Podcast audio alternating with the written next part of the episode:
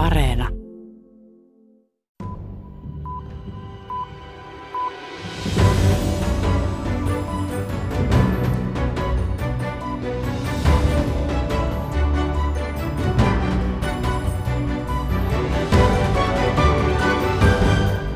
Afganistanissa on eletty jo neljä kuukautta Talibanien uutta valtakautta ja tilanne on synkkä. Punaisen ristin mukaan maa on valtavan humanitaarisen katastrofin partaalla. The country is at the brink of a, a massive humanitarian catastrophe. Tässä maailmanpolitiikan arkipäivää ohjelmassa kuullaan Suomessa vierailleen Punaisen ristin kansainvälisen komitean pääjohtajan Robert Mardinin lisäksi tavallisia afganistanilaisia. Miten he nyt selviävät? Kuulemme, kuinka ennen Talibanien valtaan nousua taiteilijana työskennellyt mies myy nyt tavaroitaan, jotta perhe saisi leipää pöytään. Lisäksi hän piileskelee ja pelkää, koska Talibanien silmissä taiteilija on kuin rikollinen. So I'm afraid a lot. It looks I did crime before. Talibanien mustalla listalla on myös kabulilainen naistoimittaja. Hän on perheineen muuttanut jo viidenteen piilopaikkaan ja pelkää henkeensä edestä. I'm afraid of that uh, and I'm at a hiding place with my family. Ohjelman lopuksi kuulemme vielä suomalaista afganistanilaistaustaista toimittajaa Sahra Karimia. Hän on tiiviissä yhteydessä Afganistanissa eläviin sukulaisiinsa. Ensinnäkin mun mielestä meidän pitää puhua tästä tilanteesta. Mua harmittaa, että mm, niin mediassa ei enää paljon puhuta Afganistanin tilanteesta, että jotenkin ollaan jätetty Afganistan oman onnen ää, kenoon. Tervetuloa kuuntelemaan maailmanpolitiikan arkipäivää ohjelmaa. Minä olen Paula Vileen.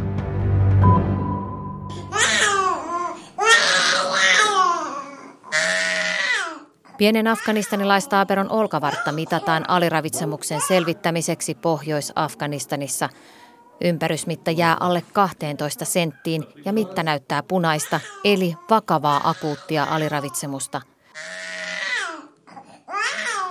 Tämän Valkin maakunnassa elävän taaperon tilanne on Afganistanissa nyt valitettavan yleinen.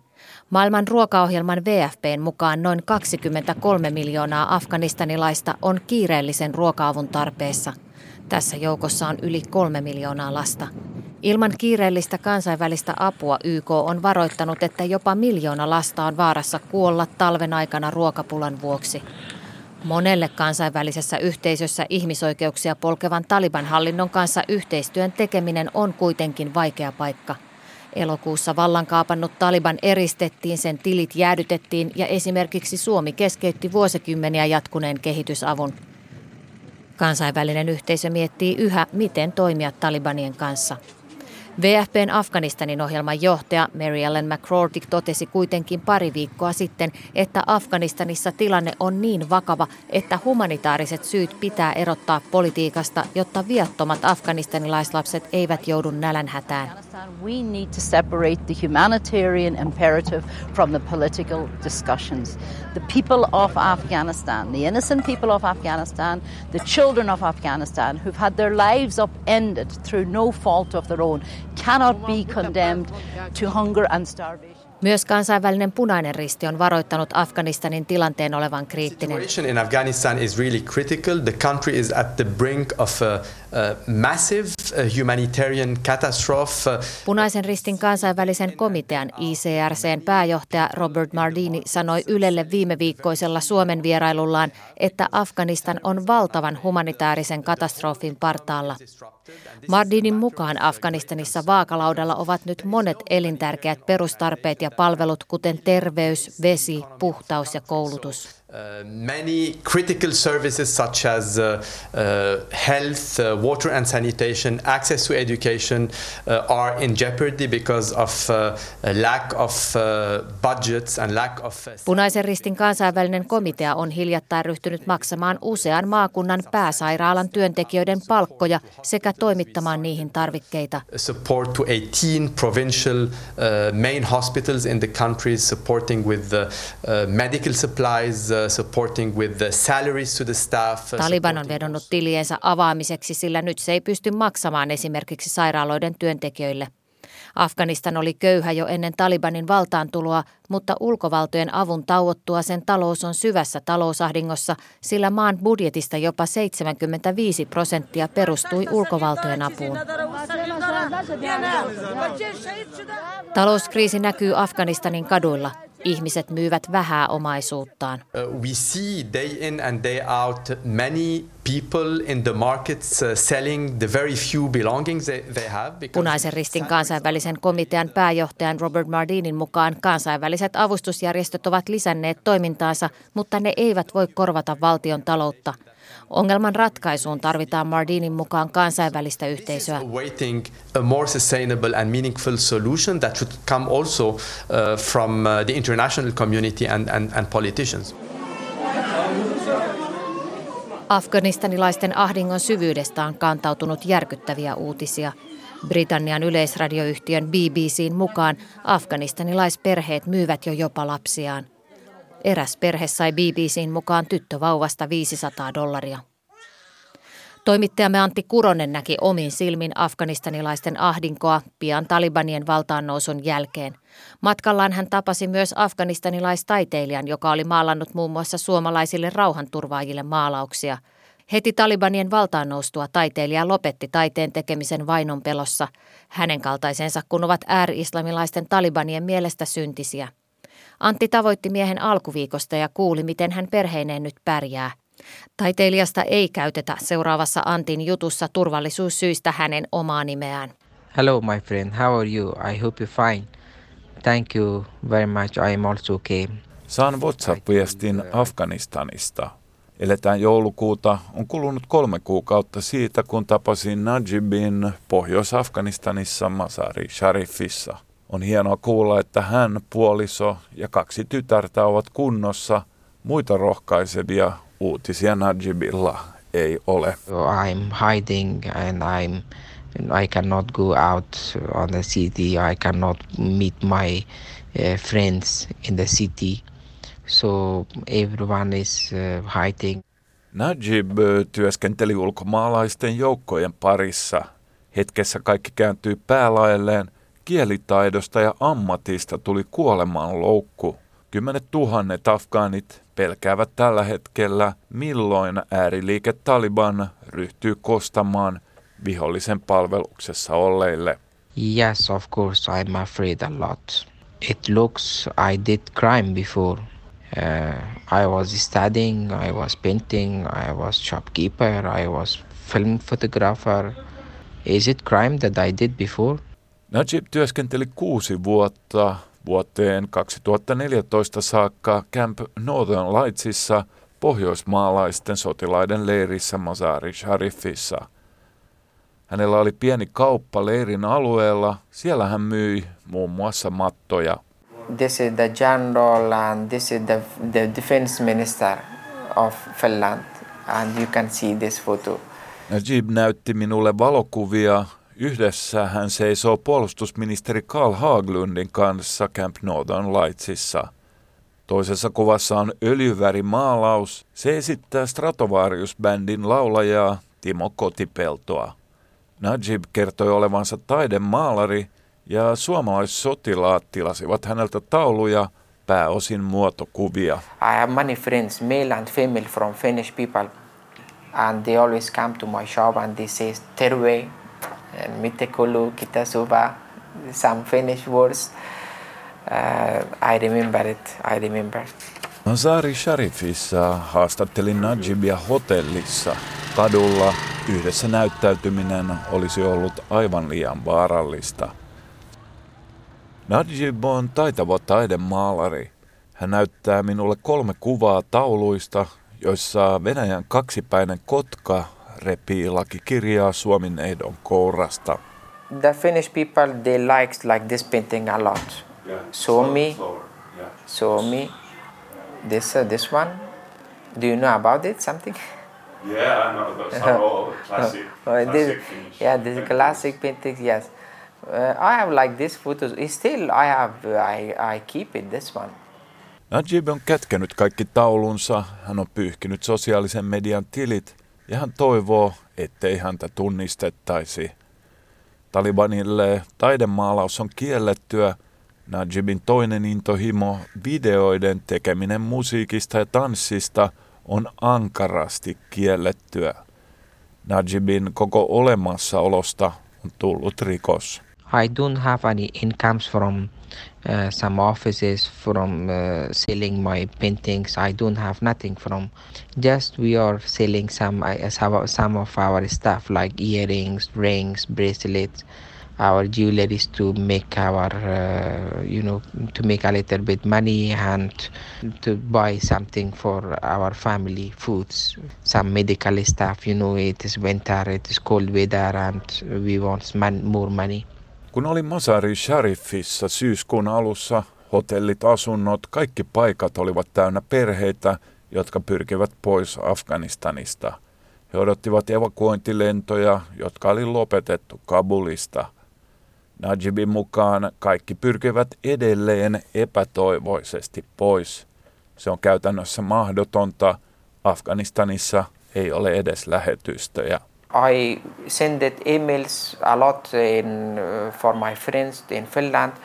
Uh, I have only one contact with one of them. His name is Samuli, and he is uh, already sent sent a lot of uh, emails for many people, especially for uh, Foreign Ministry of Finland. Syyskuussa Najib oli toiveikas. Hän näytti minulle suosituskirjeen, jonka suomalaissotilaat olivat hänelle kirjoittaneet. The one that I told the story. He came to my shop. I'm also giving this paper for you because you're a good man. I, you have good friendship with us. So they gave it to me this paper. Najib odotti vastausta ulkoministeriöltä. Hän sanoi saaneensa vain automaattisia vastauksia, mutta kun katsoin sähköpostiviestejä, yhdessä niistä oli karu viesti. Najib ei ole evakuoitavien joukossa, koska hän ei ole ollut työsuhteessa suomalaisiin. Viesti on kirjoitettu virkamiesmäisesti. Siinä on linkkejä valtioneuvoston päätöksiin, joita afganistanilainen taidemaalari ei ole osannut tulkita oikein. Kerron hänelle totuuden. Kannustan häntä olemaan yhteydessä myös Ruotsin viranomaisiin. From Sweden, yes, we have we got email and they confirmed me as a employee, former employee of Sweden. So um, they told me you have to wait. We, we don't have any information right now. You have to wait. So now we are waiting uh, what happened next. Nyt Najib puoliso ja kaksi tytärtä odottavat. Ruotsi on viimeinen oljenkorsi.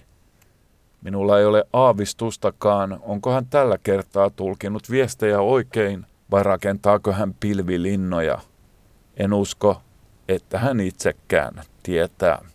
In Afghanistan, I have no plan. I have no idea what should I do because of the I'm very nervous and I'm very tired and I cannot think nothing.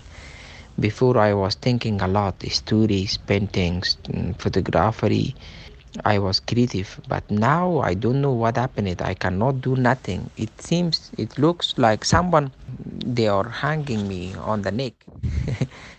I'm very confused about this. Näin raportoi Antti Kuronen. Ulkovalloille työskennelleiden ja taiteilijoiden ohella myös naiset ovat joutuneet Taliban hallinnon alla kakkosluokan kansalaisiksi. Talibanit lupailivat valtaan noustuaan, että naiset saisivat jatkaa islamilaisen lain sallimissa töissä, mutta käytännössä naiset on valtaosin ajettu takaisin koteihinsa. Ihmisoikeusjärjestö Human Rights Watchin mukaan afganistanilaistytöltä on lähes koko Afganistanissa nyt kielletty koulunkäynti seitsemännestä luokasta eteenpäin – Tavoitin alkuviikosta pääkaupungista Kabulista naistoimittajan, joka ei ole Talibanin valtaantulon jälkeen voinut tehdä muuta kuin piileskellä. Turvallisuussyistä hänkään ei esiinny tässä omalla nimellään, vaan kutsun häntä Bariniksi. Graduated University. Um, I am a journalist for more than seven years. Barin on yliopistokoulutuksen saanut toimittaja ja valmistunut Kabulin yliopistosta. Toimittajan töitä hän on tehnyt yli seitsemän vuoden ajan. Tosin työnteko loppui Talibanien valtaantuloon. Hänen työnsä naistoimittajien auttamiseksi heidän kokemaansa väkivaltaa vastaan on tehnyt hänestä Talibanien luonnehdinnan mukaan pahan naisen. Tämän viestin hän sai sosiaalisen median kautta Talibaneilta jo ennen kuin he olivat vallassa and because to uh, to uh, because you are uh, trying to support bad girls they think that journalists, women that work um, uh, outside home, they are not good. Uh, Barinin mukaan talibanit pitävät hänenlaisia naistoimittajia ja heitä auttavia huonoina naisina, kun työskentelevät kodin ulkopuolella. Barin onkin nyt piileskellyt neljän seinän sisällä elokuun puolivälistä alkaen, eli siitä asti kun Taliban otti vallan. Uh, 15 August, I'm at home, and even I don't go for a shopping. Barinilla on todennettu syy olla huolissaan turvallisuudestaan, sillä hänen mukaansa Taliban on aktiivisesti haeskellut häntä ja hänen perhettään. Barinin kodissa oli käyty, mutta kaikeksi onneksi perhe oli tuolloin poissa.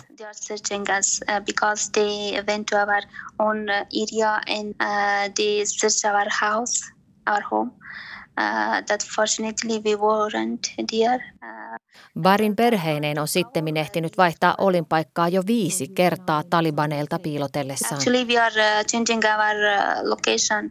Uh, it's almost five times that we change our location. Taliban-johtoisessa Afganistanissa Barinin työmahdollisuudet eivät näytä hyviltä. Naiset on lähes täysin siivottu pois mediasta. Barinin mukaan 95 prosenttia naistoimittajista ei ole enää töissä. As you know, ni- 95% of female journalists now, now uh. Barinin mukaan muutama afganistanilainen naistoimittaja on vielä töissä, mutta he ottavat suuren riskin. Uh, I can see one or two journalists, female journalists, and they are at high risk. Barin ei näe itselleen eikä perheelleen tulevaisuutta Talibanien johtamassa Afganistanissa. Actually, it's uh, totally unknown. Uh, we see uh, we can't uh, live more uh, in Afghanistan. We want to leave it, and so we are trying to get a neighborhood visa. Barin perheineen on jo kuukausia hakenut viisumia päästäkseen pois Afganistanista Pakistaniin. Actually, we are shocked. It's like a horror movie, and uh, sometimes uh, I, I think that it's maybe a, bad dream, um, but it's not finishing. Tämä on kuin kauhuelokuva. Joskus luulen, että näen painajaista, mutta se ei vaan lopu, Barin sanoo. Afganistanilaistaustainen toimittaja Sahra Karimi tietää hyvin naisten ahdingon. Hänellä on tätejä Afganistanissa. He eivät ole voineet jatkaa yliopisto-opintojaan. Tapasin Sahra Karimin helsinkiläisen kauppakeskuksen kahvilassa. Moi Sahra, moi, hauska nähdä. Hei, mennäänkö tähän vai sitten Mun nimi on Zahra Karimi. Mä oon suomalainen, jonka juuret on Afganistanista. Ähm, mulla on suhteet Afganistaniin no, nimenomaan mun juurien kautta, että mulla asuu sukulaisia siellä, kaikki äh, pappa, mamma, kaikki asuu siellä ja äh, mä olin itse kanssa Afganistanissa äh, neljä kuukautta sitten kuvaamassa dokumenttia äh, naisten oikeuksista, mutta sitten äh, turvallisuustilanteen takia mun piti lähteä sieltä mahdoll- mahdollisimman nopeasti pois. Ja joo, on kyllä päivittäin äh, pidän niin kuin, yhteyttä sukulaisiin. No kerro vähän Sahra, että minkälaista viestiä olet nyt saanut? Minkä, millaiset olot Afganistanissa nyt ovat, kun Taliban hallinto on ollut reilu sata päivää vallassa? No ihmisillä, ihmisillä on tota, ehkä ihmiset on aika toivottomia ja jotenkin musta tuntuu, että kaikilla on kysymysmerkki pään päällä, että äh, erityisesti, siis oikeastaan kaikki ei oikein tiedä, että mitä tulee tapahtumaan, äh, mihin tavallaan, niin kuin, miltä tu- tulevaisuus näyttää. Mm. Naisten oikeuksien kannalta mun tädit, jotka opiskeli yliopistossa, he on kotona nyt. Lisäksi kaksi mun tädeistä oli jo niin työelämässä. He toimi yhdessä ministeriössä toimi työskenteli, joten he joutuivat sieltäkin pois. Et nykyään kaikki naiset on vaan kotona ja mun enot on myös vaan kotona, että vaan vanhin eno ja isoisä käy töissä. Et, Mitä viestiä tädeiltäsi olet saanut, jotka oli, oli tosiaan jo opiskelivat yliopisto-opiskelijoita ja osa töissä? No mun tädit on tosi toivottomia ja jotenkin tuntuu niin pahalta, kun he aina sanoo, että, että jos mä voisin tehdä asialle jotain, he on aina sanonut, että, että pidä tavallaan niin kuin, ää, ääntä meidän naisten puolesta, että me ei olla, niin kuin, että me, me sun tädit ei olla ainoita, että kaikki Afganistanin naiset, he on kaikki samassa tilanteessa.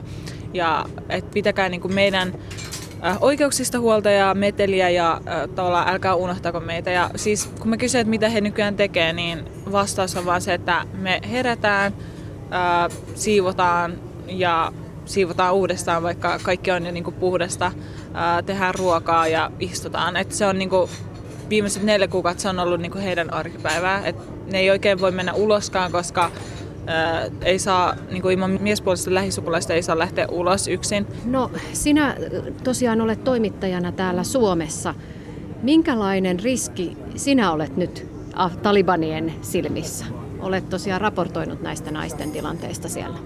Kyllä mä uskon, että mä oon tavallaan, koska mä näin ää, sen tilanteen läheltä ja mihin tiedän, mitä siellä tapahtuu, mulla on kontakteja siellä, siellä sinne, niin mä tiedän tavallaan, mm, niin kun, mikä on se keissi, että mulla on ystäviä toimittajina ja nää, yksi, yksi näistä mun ää, ää, toimittajaystävistä siis käy ihan haastattelemassa näitä Talibanin johtajia. Hän sanoi, että hän on niin kuin Talibanien toimittaja, että hänellä ei saa olla mitään niin kuin kriittistä tai negatiivista sanottavaa tai kysymyksiä. Että lisäksi ne haastattelut tulee aina tarkistaa Talibanilta ennen kuin ne julkaistaan. Että, siis hän sanoi mulle, että hän esittää siis heidän luonne sellaista Talibanin kannattajaa, vaikka hän ei siis kannata. Et tilanne näyttää niin kuin kaikkien kaikkien kannalta tosi rajoitetulta. rajoitetulta. Silloin Talibanin astuttua valtaan, niin heillähän oli tämmöinen eh, jonkinnäköinen juhlapuhe siitä, että naiset saavat eh, jatkaa, eh, mutta niissä islamin rajoissa. Yeah. Mitä ajattelet tästä niin sanotusta lupauksesta? Siis se oli mun mielestä vaan sellainen pikkukampanja, mitä ne niin veti, jotta he saisi tavallaan ää, lännen hyväksynnän ja missään nimessä niin ei pidä mennä siihen lankaan.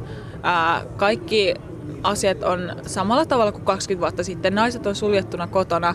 La, nuoret tytöt ei saa niin kuin, lähteä te, ää, opiskella seiskaluokan jälkeen. 12-vuotiaat tytöt ei saa enää opiskella. Ää, Lisäksi pukeutumista ollaan rajoitettu tosi paljon. Afganistanissa, en, silloin kun mä olin Afganistanissa, siellä käytettiin värejä, siellä käytettiin tosi paljon erilaisia tyyliä. Näkyy ää, sellaista street-tyyliä, vintage-tyyliä. Meitä tykkäsin käyttää sellaisia perinteisiä afganistanilaisia asuja, jotka oli tosi värikkäitä. Mutta ne kaikki on niinku nyt kielletty. Et siinä yhdessä tiedotustilaisuudessa kanssa tämä Talibanin johtaja sanoi, että, että Värejä ei saa, tu, ei saa käyttää, tuo, ei saa tuoksua hyvälle, ei saa käyttää kenkiä, jossa kuuluu ääniä. Että se, me ollaan 20 vuotta ta, ta, takana päin. Miten me voisimme me länsimaissa auttaa nyt afganistanilaisia? Ensinnäkin mun mielestä meidän pitää puhua tästä tilanteesta. Mua harmittaa, että niin mediassa ei enää paljon puhuta Afganistanin tilanteesta, että jotenkin ollaan jätetty Afganistan oman onnen äh, kenoon, mutta äh, toivon, että ensinnäkin siitä puhutaan. Ja lisäksi se, että länsi ottaa kanssa niin kuin vastuuta, että 20 vuotta kun ollaan oltu siellä, niin ei pidä niin kuin jättää heidät vaan silleen oman onnen kenoon ja erityisesti näitä naisia ei saa unohtaa. Nimenomaan tytöt ja naiset on he, joita ensimmäisenä karsitaan ihmisoikeudet, perusoikeudet ja musta on aivan hirveätä, että on ollut jotain, jopa niin kuin tällaisia mainoksia tai siis papereita jo julisteita, mihin ihmiset oli kirjoittanut, että, että myydään niin kuin, omia munuaisia niin kuin myydään kanssa. Et se tilanne on todella paha ja ihmisten niin kuin, huoli on suuri. Ihmisellä ei ole leipää pöydässä. Näin sanoi toimittaja Sahra Karimi. Tähän päättyy myös maailmanpolitiikan arkipäivää ohjelma tällä kertaa. Ensi viikolla pohdimme maailman asevalvonnan tilaa. Minä olen Paula Vileen. Lämmin kiitos seurastanne.